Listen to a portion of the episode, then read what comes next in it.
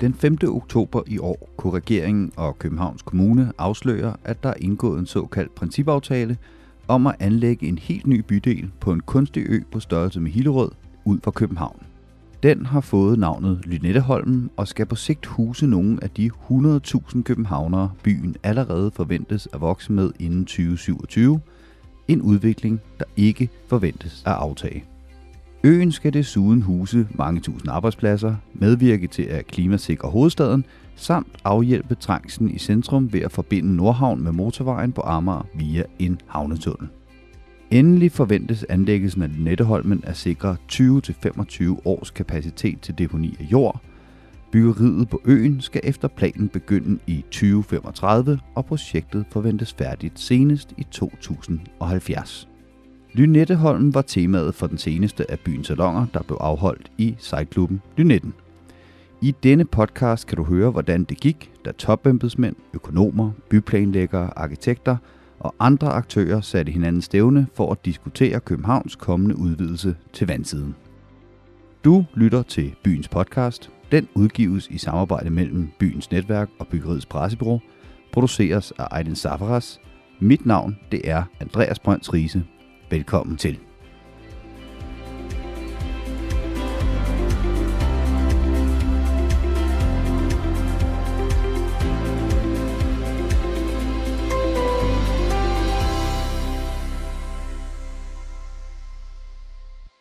Første mand på talerstolen og i byens podcast var direktør i økonomiforvaltningen i Københavns Kommune, Søren Thien Pedersen. Her er hans version af de udfordringer, Lynetteholmen skal være en del af løsningen på. Jamen, Lynetteholmen bliver en ny bæredygtig bydel i København. En bydel med 35.000 beboere og en, en bydel med 35.000 arbejdspladser. Og en fjerdedel af, af boligerne bliver almene boliger, så vi sikrer en, en blandet by øh, og et boligmarked, der er tilgængeligt for alle. Det er en bydel, der skal hjælpe med at løse en række af de udfordringer, København står overfor på den lange bane.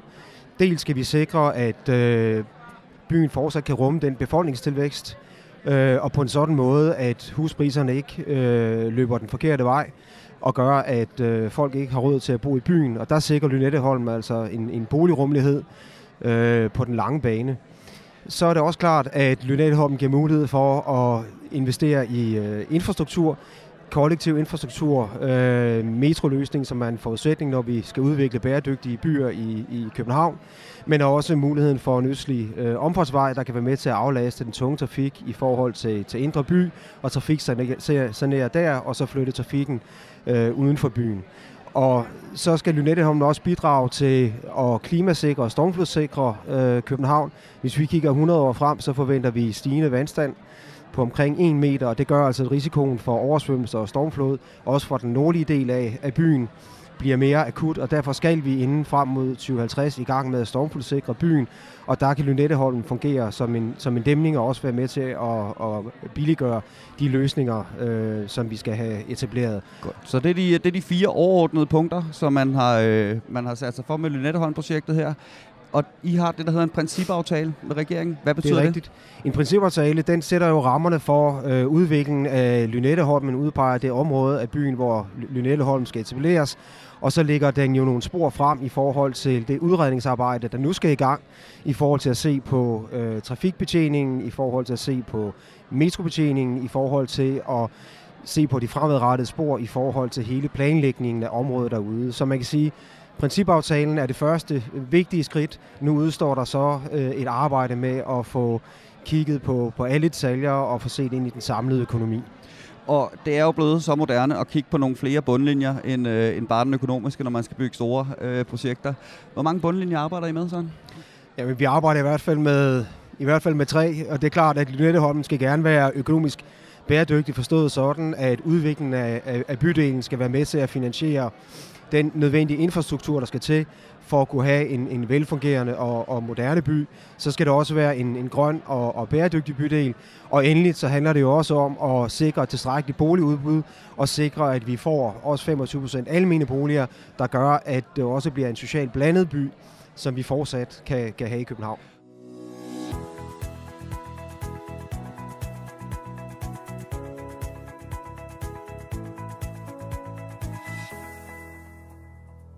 Da spørgsmålene til panelet blev åbnet, kom mange af dem fra arkitekter.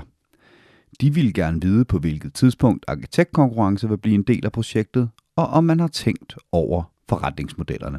Øh, arkitektur bunden kunstart, som er afhængig af vilkår, også økonomiske vilkår. Og de der finansieringsmodeller kan jo godt bekymre lidt. Er de så hårdt spændt for, så de skal levere et afkast, der kræver 8-12 etagers byggerier, eller tænker man på nogle modeller, som for 10 eller 20 procent vedkommende kunne være lidt mere sådan åbne op for andre boformer, andre måder at bygge på? Jeg ved godt, at vi skal levere noget afkast, vi skal levere nogle en økonomisk realitet, men 20% almennyttigt, 25% almennyttigt, og resten investordrevet. Det er måske for lidt, kan vi sige 20% almennyttigt og en eller anden procentdel til eksperimenterende. Det var bare det. Tak. Vi husker spørgsmålet. Så har vi et spørgsmål her. Jamen, det, det er ikke et spørgsmål, det er sådan set bare en kommentar. I er simpelthen nødt til, altså I snakker om Holme, og I snakker om at fortsætte det, som vi har gjort altid, og så ser jeg tre kroner ligge der lige og omklammer. Altså der, og, og, og du snakker om, at, at vi ikke nødvendigvis har brug for en arkitektkonkurrence, men der er det ene skud i bøssen, og den der arkitektoniske kvalitet, den får utroligt bedre grundlag og vilkår, hvis den har et ordentligt afsæt. Og det, altså, om det så ser ud som øh, Jens Thomas' model, eller Sara og Urban Power, som er, er lidt mere spiselig, men, men, men på den her måde, der kommer man til at lave de der byer, som, som vi alle sammen her i salen kan være enige om, vi er dødhammeren trætte af at glo på. Altså, så tænk jer nu om, når I gør det der, og, og, og lad os, alle os dygtige arkitekter, som, øh, som gerne vil være med til det her, det er vores allesammens by, og der er det ene skud i bøssen. Så hvis I fylder op på den der måde, så er der en kløvermark, der ligger der. Altså, så jeg hører en kraftig opfordring til en konkurrence her. Det sidste spørgsmål, det har vi her. Ja. Jeg hedder Peter Holst. Det var mig, som øh, øh Jensen nævnte før. Jeg var med i Box 25 arkitekter, som var den anden part til at lave den der konkurrence. Og det er mig, der sidder og nørdet den der tegning, som tog tre uger at lave. Men det der, ikke for at fremhæve mig selv, men jeg vil bare fremhæve det, jeg i agt tog. Det her er under vandfladen, der er et landskab. Det landskab er lige så bakket og bevægeligt som Molsbjerg. Det har også vandstrømme, og det har øh, det store verdenshav, som Jens var inde på. Når jeg ser den plan derom, så kan det lige så godt være en udstødning ude i Alberslund, synes jeg. Fordi der har man ikke fat i vandet. Til det svarede chef for planlægning og arkitektur i By og Havn, Rita Justesen. Vi har vist noget, der var så stiliseret, så vi regnede med, at folk forstod, at det her var en signatur. Det jeg taler om, det er arkitektkonkurrencer for hele Holmen, når først man skal til at bygge by. I har hørt Søren tale om, at det er omkring 40-42. Derfor skal vi finde ud af, hvornår er det rigtige tidspunkt at begynde at, at, at kigge på, hvad er det for visioner, hvad er det for temaer, der skal med i en konkurrence, så vi ikke kommer for tidligt, og vi ikke kommer for sent. Og Rita, en kommentar til det med... Til, øh, til Peter. Øh, du spurgte øh, om, øh, er det nødvendigt at bygge øh, 8-12 etager? Eller det finansieringsmåde, det var mest det. Nå, du, ja, men så finansieringsmåden, at den betyder 8-12 etager. Øh, det, der bliver bygget i Ørestad Syd lige nu, det ligger fra 3 til 8 etager generelt det typiske. Det, der bliver bygget i Nordhavn lige nu, det ligger på 4 til 6 etager. Efter debatten interviewede jeg Rita Justesen. Jeg startede med at spørge, hvad man især har lært af tidligere udvidelser af København ved hjælp af Holme fra Christianshavn i 1600-tallet til Ørestad. Samlet set, så synes jeg, at det allervigtigste, det er den københavnske skala. Øh, det er det, Nordhavn bygger på, og det er også det, som de dele af Ørestad, der er ved at blive udbygget lige nu, bygger på. Øhm, I en periode prøvede man at bygge i en anden skala i Ørestad med højere byggerier, og det som det, det, det giver faktisk også en kvalitet, fordi nu har vi byggeri i forskellige skalaer i de samme kvarterer. Vi får en større øh, variation, og vi får faktisk nogle øh, forskellige typologier at tilbyde beboerne. Og jeg ved, du, øh, du nævnte i dit oplæg, at, øh, at der skal jo være en vis fleksibilitet i det her. Der er lang tid til, øh, til folk skal flytte ind på Lynetteholmen. Så man skal have en, øh, en måde at gøre det på, der er robust, men også fleksibel. Vil du prøve at uddybe det lidt? Ja. Øh, når først man når dertil at skal lave byudviklingen, så mener jeg, at den første konkurrence, og jeg mener bestemt, det skal i konkurrence for, at man får den brede belysning. Det er det, jeg vil kalde en strukturplan. De, de overordnede strukturerende elementer, der og det er typisk infrastruktur, der, hvordan det, øh, den, nye, den nye Holm kommer til at hænge sammen med resten af byen. Øhm, så er det også, øh, i, i disse år har vi meget, meget fokus på, på natur og landskaber. Når indbyggertallet stiger i København, så stiger behovet for grønne områder jo også. Og det skal også, de skal også tænkes ind på, de, de, de store af dem i hvert fald, på det strukturelle niveau. Så når vi derfra kom, går ned et niveau lavere, hvor vi skal til at, at disponere og komponere de enkelte bykvarterer, det kan ske med øh, en kortere tidshorisont, og hvor vi hele tiden kan samle op på, jamen, hvad er nu tendenserne for eksempel i boligbyggeri. Og hvis du skal kigge lidt på, øh, på for eksempel Nordhavn og, og Ørestaden, er der så nogle ting, som man har gjort på nogle af de øh, områder, hvor du tænker, der har vi lært noget, så der gør vi noget andet, når vi kommer til øh, Lynetteholm? Jamen, vi, øh, vi har gjort en, der en ting i Ørestad, som vi kunne have gjort bedre.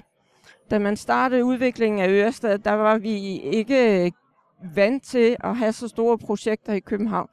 Og vi øh, havde faktisk ikke respekt nok for, for vindproblematikken, når man placerer en ny bydel øh, langs med den, en stor åben fælde. Det er en problematik, vi blev meget bedre til at håndtere i dag, som Jan Gehl var inde på. Så vindproblematik passer ikke så godt sammen med høje bygninger. Og derfor øh, er det for os vigtigt at lave tætte, kompakte og relativt lave bydele.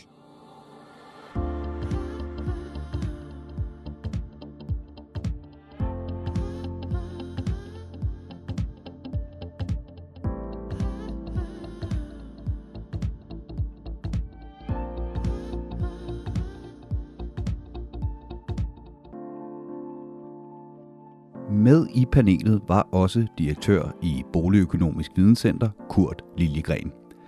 I mit interview med ham startede jeg med at spørge, hvad vi egentlig ved om boligbehovene til den tid, hvor de første beboere skal flytte ind på Lynetteholmen.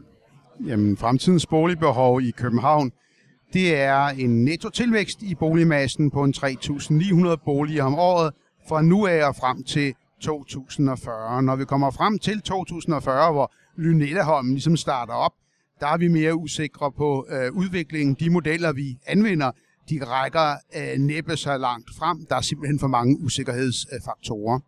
Hvis vi kigger på boligformer, Kurt, jeg ved, at der, der er forsvundet en hel del toværelses øh, lejligheder i København, var du inde på i, i dit oplæg. Kan man sige noget om, hvad det er for nogle boligformer, der bliver brug for til den tid? Ja, der er forsvundet mange små boliger i København, etværelses- og toværelses øh, lejligheder. De er blevet væk i forbindelse med byfornyelsen, men en del af dem er også forsvundet, fordi de er blevet slået sammen til større lejligheder. En proces, som vi stadigvæk oplever. Det er klart, at en stor by som København, det er i høj øh, grad også singlernes by. Det er sådan, at singleandelen i København, det er den højeste, vi har i Danmark. Og derfor er det naturligt at bygge øh, mindre boliger. Vi forventer også, at singleandelen vil være høj på længere sigt, og givetvis også efter 2040, selvom der naturligvis er en del usikkerheder, når vi begynder at tale om 2050 og øh, 2060. Så mm, vi skal ind lidt til øh, husstandssammensætningen i København, og må pege på, at det er vigtigt også at bygge mindre boliger i København, det vil sige boliger, der er en hel del under de 95 kvadratmeter, der ellers har været sat op som et benchmark af kommunen.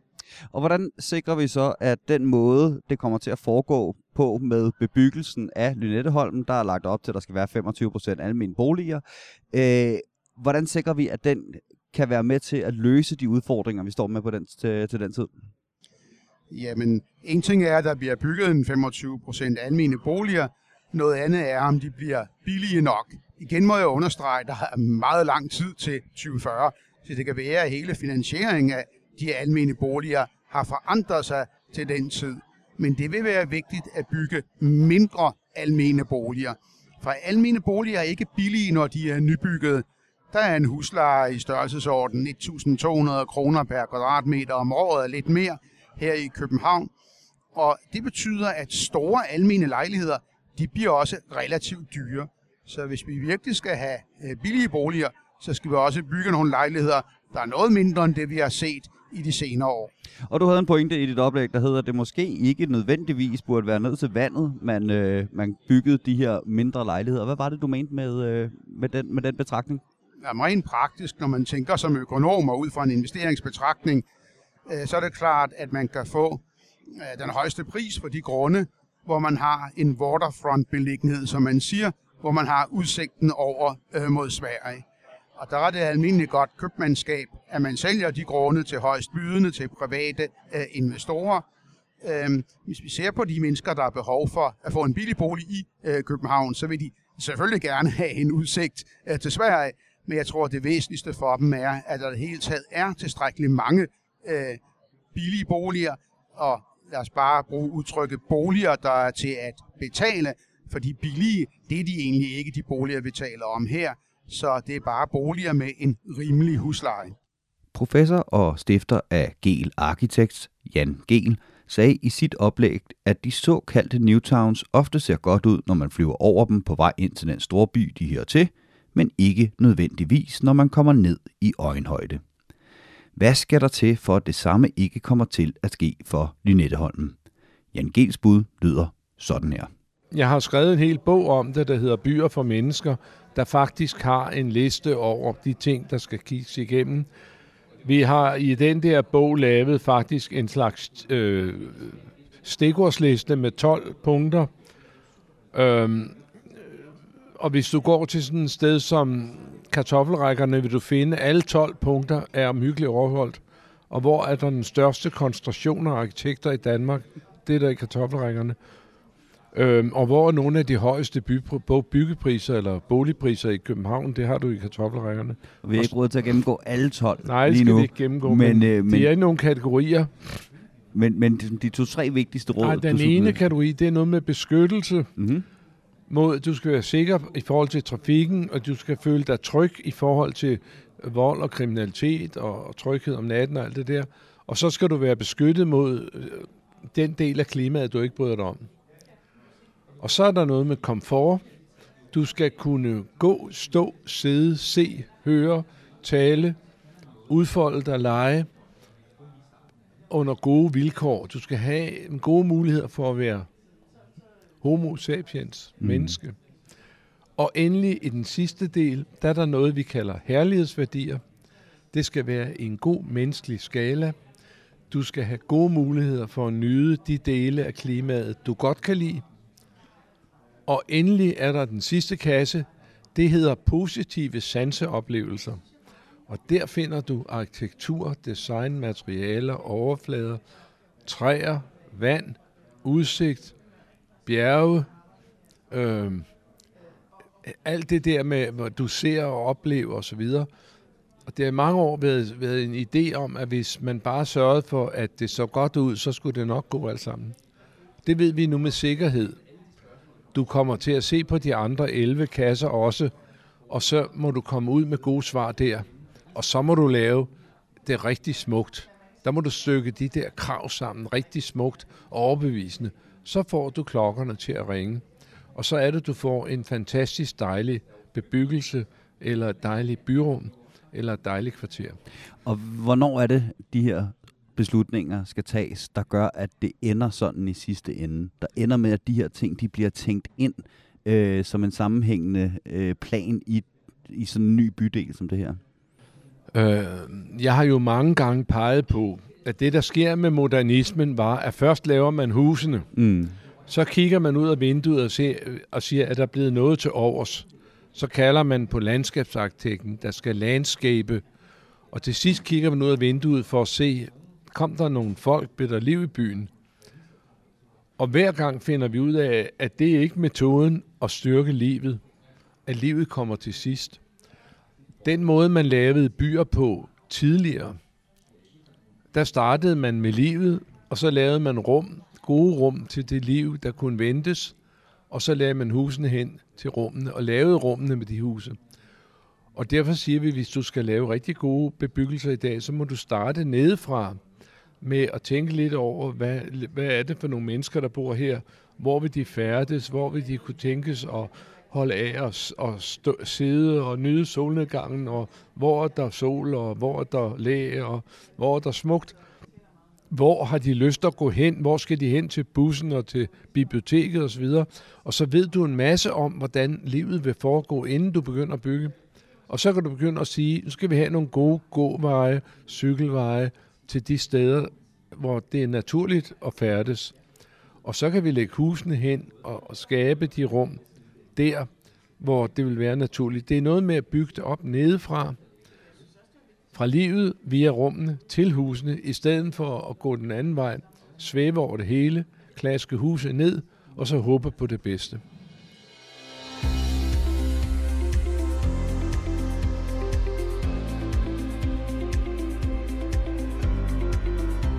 Det var alt, hvad vi havde til jer i denne udgave af Byens podcast. Den laves i et samarbejde mellem Byens Netværk og Byggeriets Pressebyrå. Klip og redigering, det står Aydin Safaras for. Mit navn, det er Andreas Brønds Riese. Vi lyttes ved næste gang.